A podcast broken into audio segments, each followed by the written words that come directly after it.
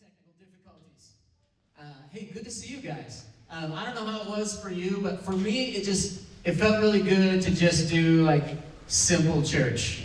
Uh, not surprisingly, this hopefully won't shock you. Uh, I've been to a lot of I've been to a lot of church. Uh, you know, I've been pastor for almost 20 years. Yes, I started when I was 12, and uh, you know, I love energy. Like I'm I'm an energy person, but I just like sometimes I just need to like say the words, sing the song with my hands, just worship God, you know? And so um, it's been really awesome to do that. And I just want to say a special good morning to my longtime friend, John John, who I haven't seen in a very long time. Love you, bro. Awesome to have you here. Uh, so my kids and I occasionally play this game called Exploding Kittens. Have you ever played Exploding Kittens? Okay, a couple takers. Uh, here it is. It's a card game. I know what you're thinking. Like, what kind of a person plays a game called Exploding Kittens? Um, and I just want to give my personal apology to Haley Stansberry. Uh, I know you're in here somewhere, I don't see you, but oh, there she is, ducking down low right there.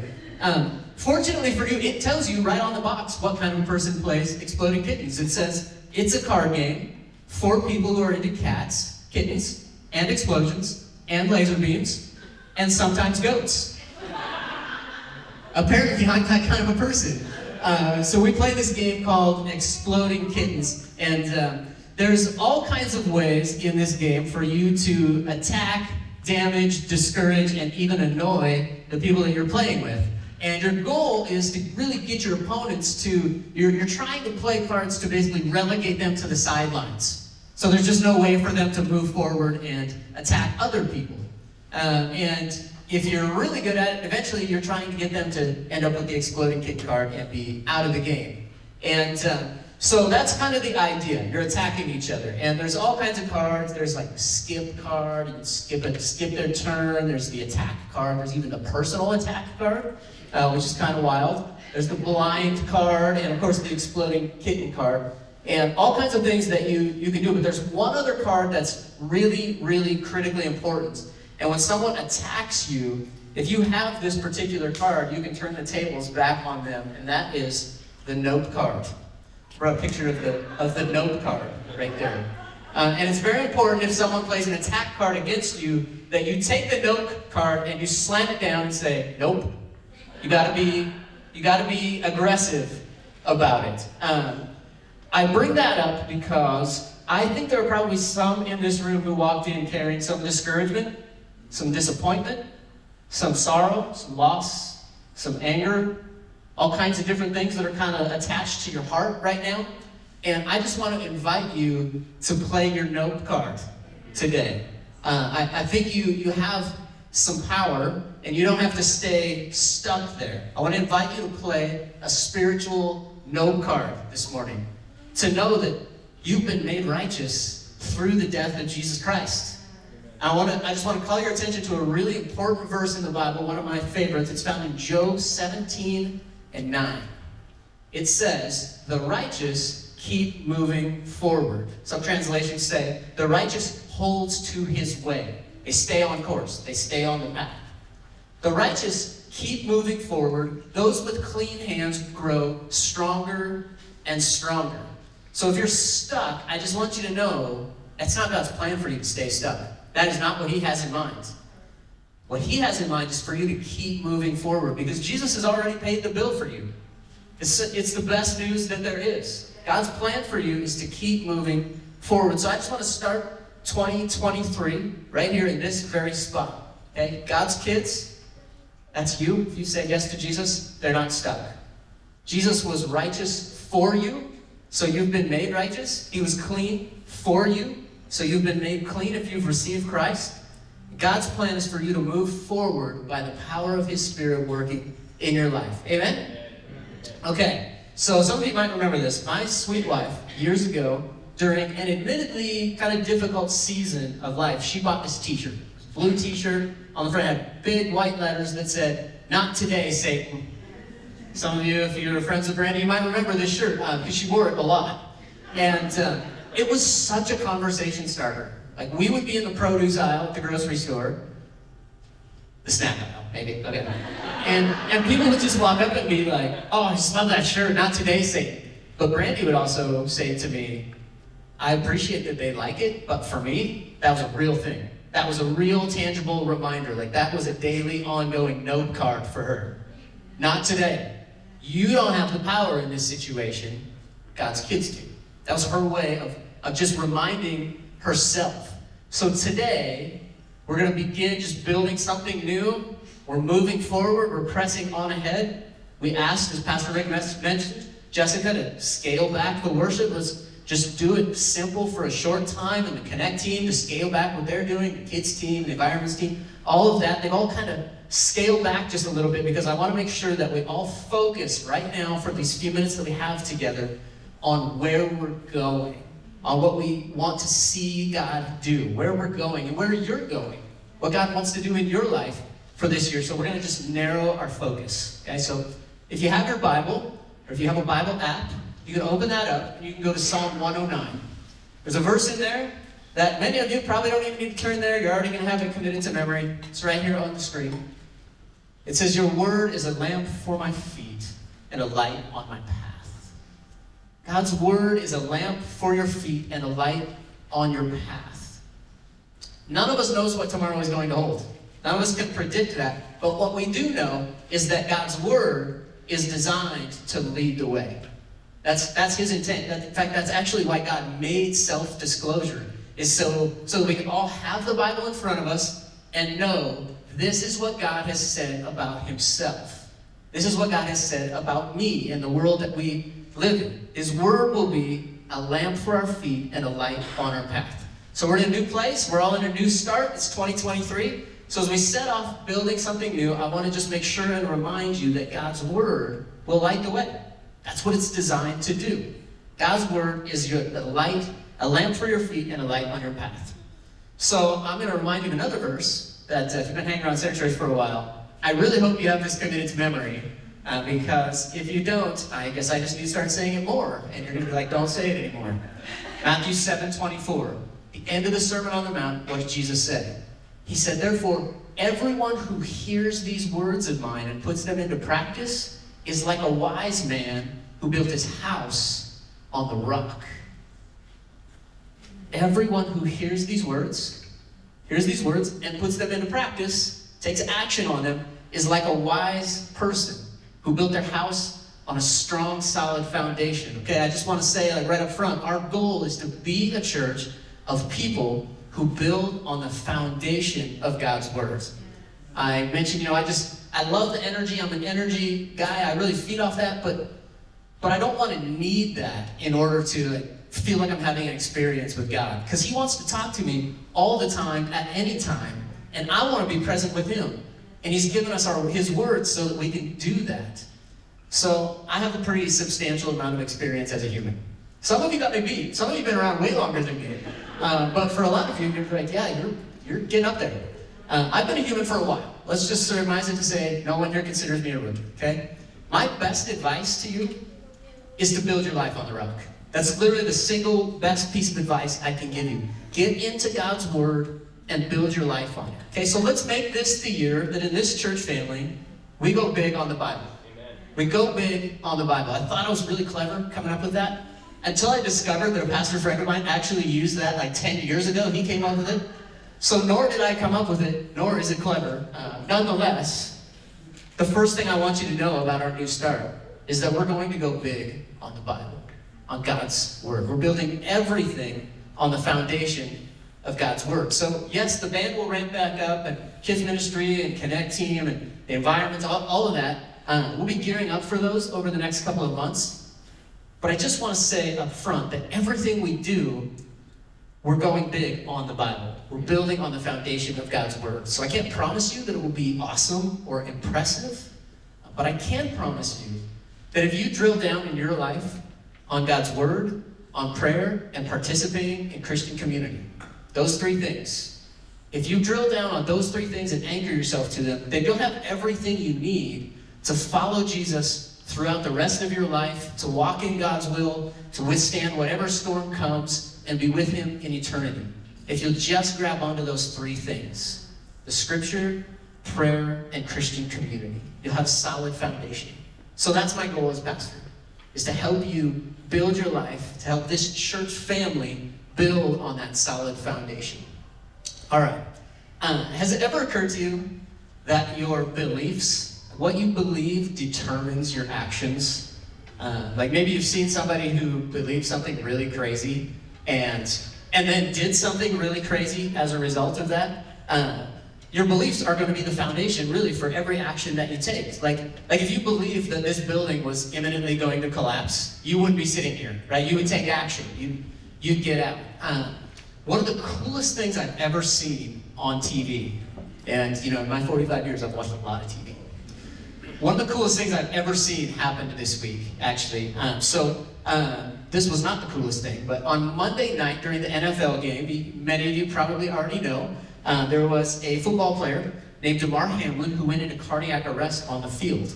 And the medical staff came out and administered CPR, the paramedics came, they, they canceled the game. It was bananas. It was such, such a crazy scene. Really, really strange. Well, um, after they took him away, of course, ESPN, uh, they had just ongoing coverage of, of the whole situation. They're getting everyone's comments on it, you know, just uh, interviews and Twitter feeds and all of that. And it seemed to me that just about every celebrity or athlete in America was saying some variation of the same thing.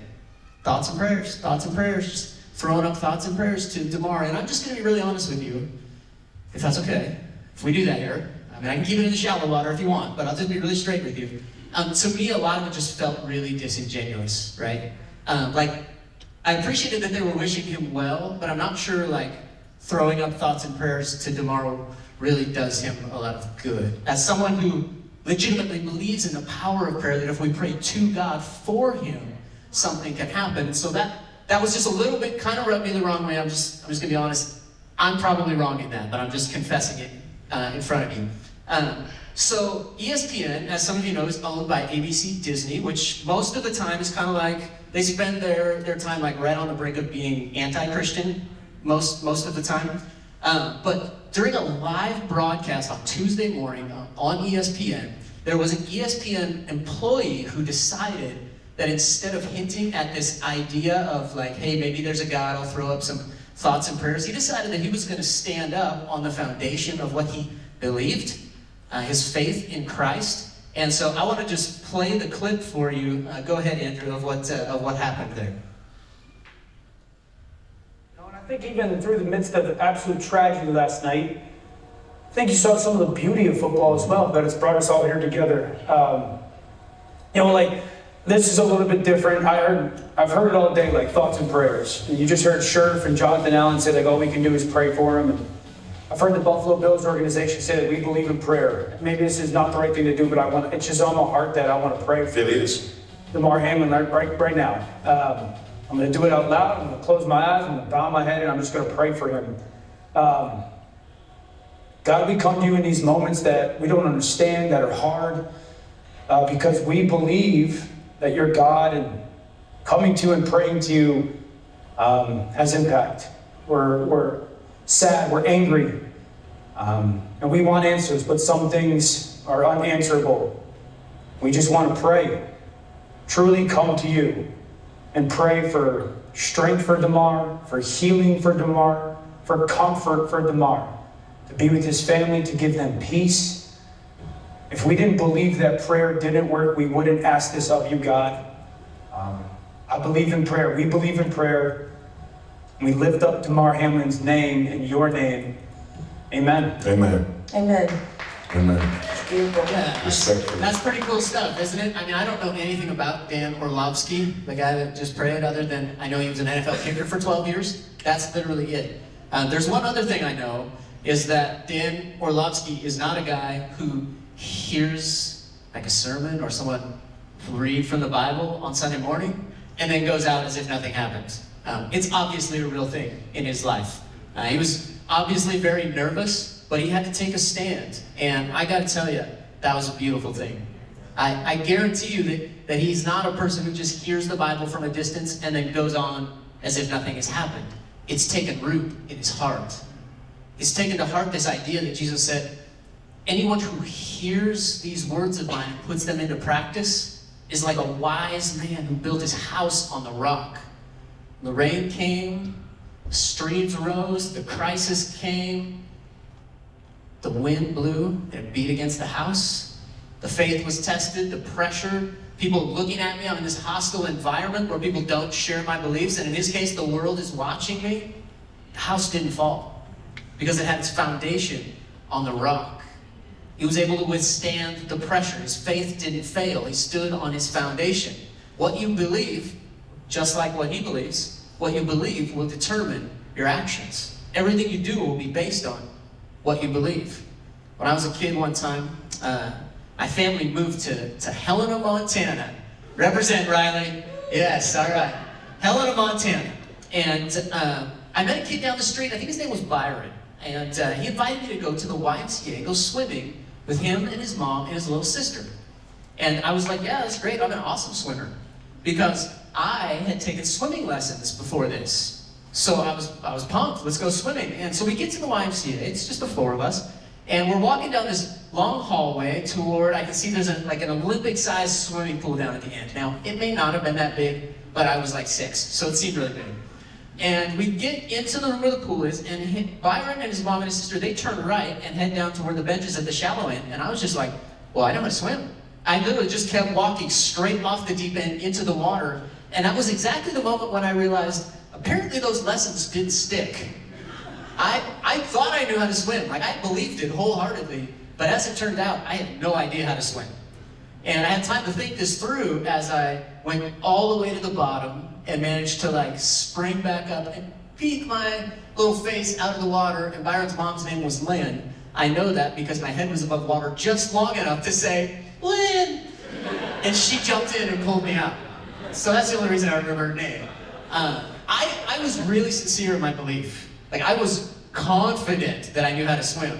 Um, but turns out, doesn't actually matter. Like, how confident I am doesn't really have any bearing on whether or not it's true. Like, if it's not true, it's not true. If it is true, it is.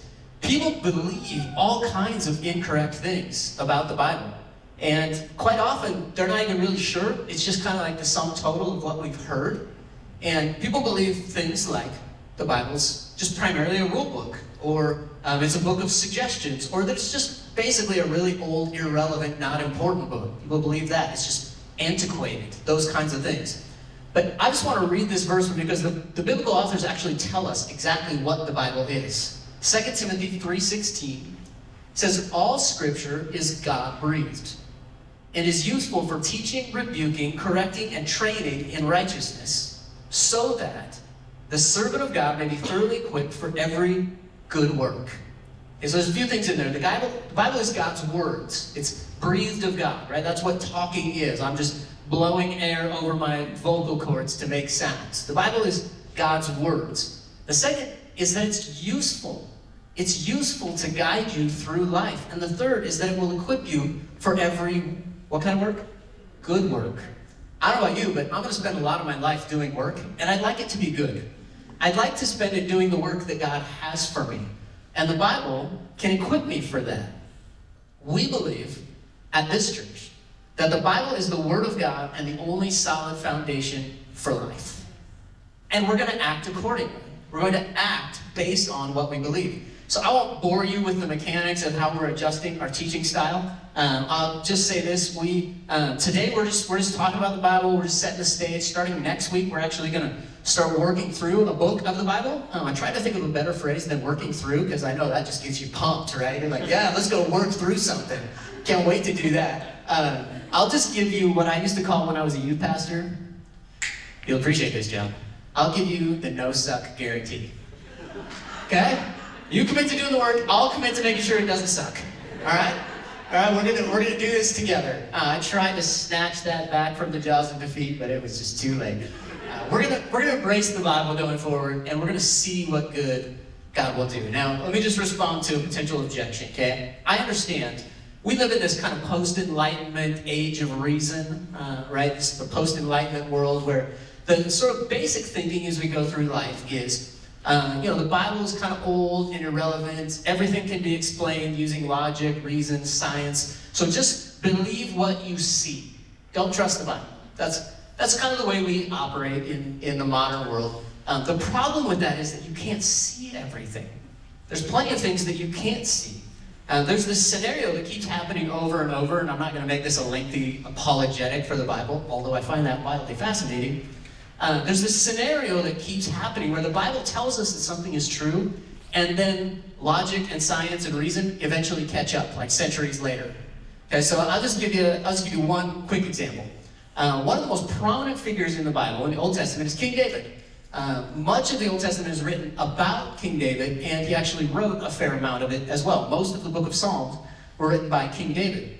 Now, uh, for centuries, critics basically latched onto this objection that history outside of the Bible doesn't say anything about King David.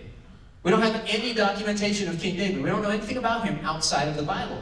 And so, if you don't believe the Bible, well, then you know you don't believe that he's real. Now, uh, they would use that to say well, you can't prove that King David is real, so you can't trust anything that he supposedly said or anything that was supposedly said about him. A little dilemma for that particular group uh, was that dilemma was totally resolved, I guess, uh, in 1993 with the discovery of what's known as the Tel Dan inscription. Basically, what the Tel Dan inscription is, it, it was a tablet that was found and it documented a battle between an Arabian king and his southern neighbor, the kingdom of Israel, the king of the house of David. I think I brought a picture of it, as a matter of fact. And so that problem was totally resolved. Now, uh, I don't say that to like mock anyone who was critical of the Bible. Uh, my point in saying that is we didn't know anything outside of the Bible about David until 1993. But does that mean that in 1992 he wasn't real? Well, no, of course not. He was always a real historical figure. It's just that the artifacts hadn't caught up yet. And so, what I would suggest, if you struggle with uh, doubting whether or not the Bible is true, uh, just a really simple thing uh, that I encourage people to do, and that is doubt your doubts. And what I mean by that is just hold them up to the same scrutiny that you might hold the Bible up to, and see if your doubts are actually able to withstand the pressure. Because my guess is most often they're not. And what I would just encourage you to do is if you've struggled sort of doubting the Bible and that's left you frustrated, okay, you know where that leads. It leads to frustration. Maybe just try just taking that step of faith and trust that God's not hiding from you. And that if you dig into His Word, that He will reveal Himself to you. That He really does want to show you His will for your life. Trust that His Word really will be a lamp for your feet and a light on your path. Take a step of faith and embrace God's Word and build your life on it. Make this the year that you go big on the Bible. He will either come through on that or he won't. That's totally, totally up to him. One of the false beliefs that I, I often see about the Bible is that the Bible is just religious dogma. It's just, it's just rules. And you know, the idea that the Bible kind of gives the impression, well, God just sounds mean. Like he's only interested in judging me. But actually, the Bible is a book about God's love for you. The Bible is a book about uh, the depth of His grace and the wisdom that He wants to give you. Uh, he wants to show you how to walk in His grace and blessing. And so I just want to read this couple of verses from you. I don't, it won't be on the screen. I just want you to take it in. It's from Psalm 103, and it describes who God is, what kind of a God that we serve. Psalm 103:8. It says, "The Lord is compassionate and gracious, that He's slow to anger." And that He's rich in love. It says that He doesn't treat us as our sins deserve, He doesn't repay us according to our iniquities, but actually, as high as the heavens are above the earth, that's how high God's grace for you is. It says, as far as the east is from the west, that's how far He's removed your failure from you. That's a long ways. It says that from everlasting to everlasting, from eternity past all the way to eternity future, that's how far God's love goes for those who fear Him. And His righteousness goes that far for their children's children. It extends from one generation to the next. That doesn't sound like a God who's interested in judging me or interested in judging you. It doesn't sound like God wants to be me so I just want to tell you a quick story and we'll, we'll wrap it up. Um, I give this piece of advice often to young men, especially young married men. My advice is find an old guy with a beat up Bible and find out what he knows. Now, I'm realizing that as I give that piece of advice, uh, every year I kind of like start to meet those qualifications a little bit more. So that's a little unsettling. Uh, but Pastor Rick and I have a friend that I've mentioned many times before who fits this bill. His name is Dr. Don Bryan. I mentioned a couple weeks ago, he keeps telling me to call him Don, but I'm just not going to do it. It's Dr. Brennan. Like, I can't do, I can't, I can't. I just respect him in that way. Like, I just have to use that title. And uh, so uh, usually once or twice a year, Dr. Bryan and I, we're on the board of a, the same organization, and so we see each other once or twice a year somewhere on the West Coast at board meetings, different types of events. And um, in the wake of a really unfortunate, uh, terrifying incident in Los Angeles about seven or eight years ago, we decided that from now on, I drive. Because Dr. Bryan is 90. And uh, so, from, so at these events, like we just meet up in the morning, I drive, he rides with me, okay. Uh, I'm almost recovered.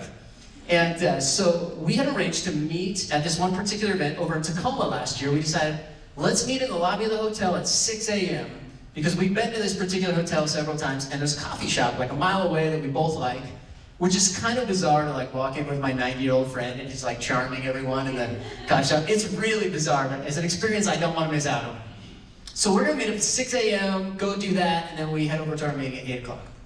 I walk into the lobby a couple minutes before 6. Dr. Bryan is sitting there. He's already finished his breakfast. He's got like a stack of books and his Bible. He's reading the paper. It looks like he's literally camped out there overnight. Um, but the craziest thing happens when I, I walk in, and as I'm walking over to the table, a total stranger gets up from across the lobby, kind of breakfast area at the hotel, walks over to Dr. Bryan's table, and it says, Excuse me, sir, do you mind if I ask you a question? No? Sure, yeah. And uh, Dr. Bryan's about this tall. I'm, not, I'm not kidding. He was probably taller once upon a time. Um, but this guy gets down on one knee right in front of him, like eye to eye, and he says, What's the most important thing in life? Total stranger, probably his mid 50s, looks like he's probably traveling on business. And Dr. Bryan says, To know Jesus Christ in a personal way. And he says, It has to be personal, because if it's not personal, it's just religion. And he says, this is how you do that. This is how you know Jesus in a personal way. And he quoted from Colossians 3:16, which says, "Let the word of Christ dwell in you richly." This is how we keep moving forward. This is how the word of God becomes a lamp for our feet and a light on our path. This is how we build on a solid foundation. We let the word of Christ, we let the Bible, God's word, dwell in us richly. It's not a book on a, sh- on shelf. It's not a book of rules. It's not a book of religious dogma. It's God's word. And He wants to dwell in us. So today I'm going to ask you to take three courses of action. Uh, and um, let me just say this I know that I'm only a spiritual authority in your life if you give me permission. Okay, so um, so you get to make that choice, which is which is great for you. If it was up to me, I'd just say yes, I am. But that's up to you. Um, so I'm just going to ask you, just let me be a spiritual authority in your life for a minute. And if you decide, no, that was crazy, we go back to the shallow end and we can go have a donut. That's great. Okay, but just I just want to be like direct with you and and really push you to actually do what I'm asking you to do. Okay. Um, so I just want to encourage you to, to actually, I want to encourage you, I, want I really want to instruct you to do this. It doesn't make me a bad pastor. What makes me a bad pastor is if I say, yeah, just go out and do whatever you want, it's all good. Okay, I, I, so, so just let me be direct with you on that. Um, hopefully you got a, a, card when you came in. We may have run out of them, maybe missed a, a greeter. That's, that's fine. But there's, there's three things on there that I, I'm hoping you will actually, I want you to take that and actually take action on these three things. And if you didn't get one, that's okay. I'm going to tell you what they are. The first course of action is decide how you will engage the Word of God this year. Make a decision and follow through on it. All kinds of ways you can do that. You can pick it up and start reading from page one and keep going. That's great. Perfectly viable. People, people do that all the time. Um, you can commit to read a chapter a day. You can do Bible reading plans on the Bible app. You can listen to the audio Bible on the Bible app. You can find a YouTube channel. You can get a study Bible. There's, there's a thousand different ways. But what I'm asking you to do is decide how you will engage the Bible and then follow through on it. I don't know if you've noticed, we live in this society where like everyone's afraid to commit to anything. Have you, have you noticed that? Like just getting people to say they're going to come to dinner at 6 at your house on Friday. You're like, seriously? If you want to come, it's fine. Like, just commit to one or the other. Like, we're just as a society, we're afraid of that. And I'm saying, play your nope card on that. Don't let that voice in the back of your head stop you from engaging what God might want to do in your life. If you miss a day, you miss a couple weeks, that's fine. The righteous keep moving forward. Just pick it up again and keep going. Okay, so decide how you will engage God's word this year. The second thing is decide who you will pray for this year. And I don't mean like just in general, like, uh, you know, like my work colleagues or my friends at school. I mean like a person or a household. There's people that you care about and that I care about who they need to see God work in their life. Like they're going through hard things and they don't have hope. They need they need to be able to get on the foundation that God has laid out for them. And I'm asking you, who is it? Not like just in general, but like what's the name? You don't have to tell me. It's just for you. I'm not asking you to turn this in or anything. Uh, but but who is it? Make, make a commitment to those people.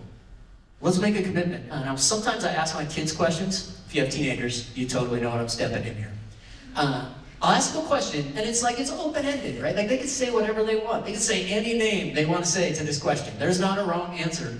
But the answer sometimes is, I don't know. And so then as a parent, I feel obligated to annoy them. And I follow up with this question. I say, well, if you did know the answer, what would it be? And so right now, I know I'm like getting a look right now. What I'm saying is, who are you going to pray for? Who's in your life that needs the hope God has for them? When you put your life on the foundation that God has for you, you also inherit a mission, a purpose for your life to cooperate with God's work in other people's lives. Who are you praying for? All right, we made it through two. The third one is this. The third course of action is choose how you will participate in your church community. Uh, if you're part of this one, awesome. If you're part of another one, great.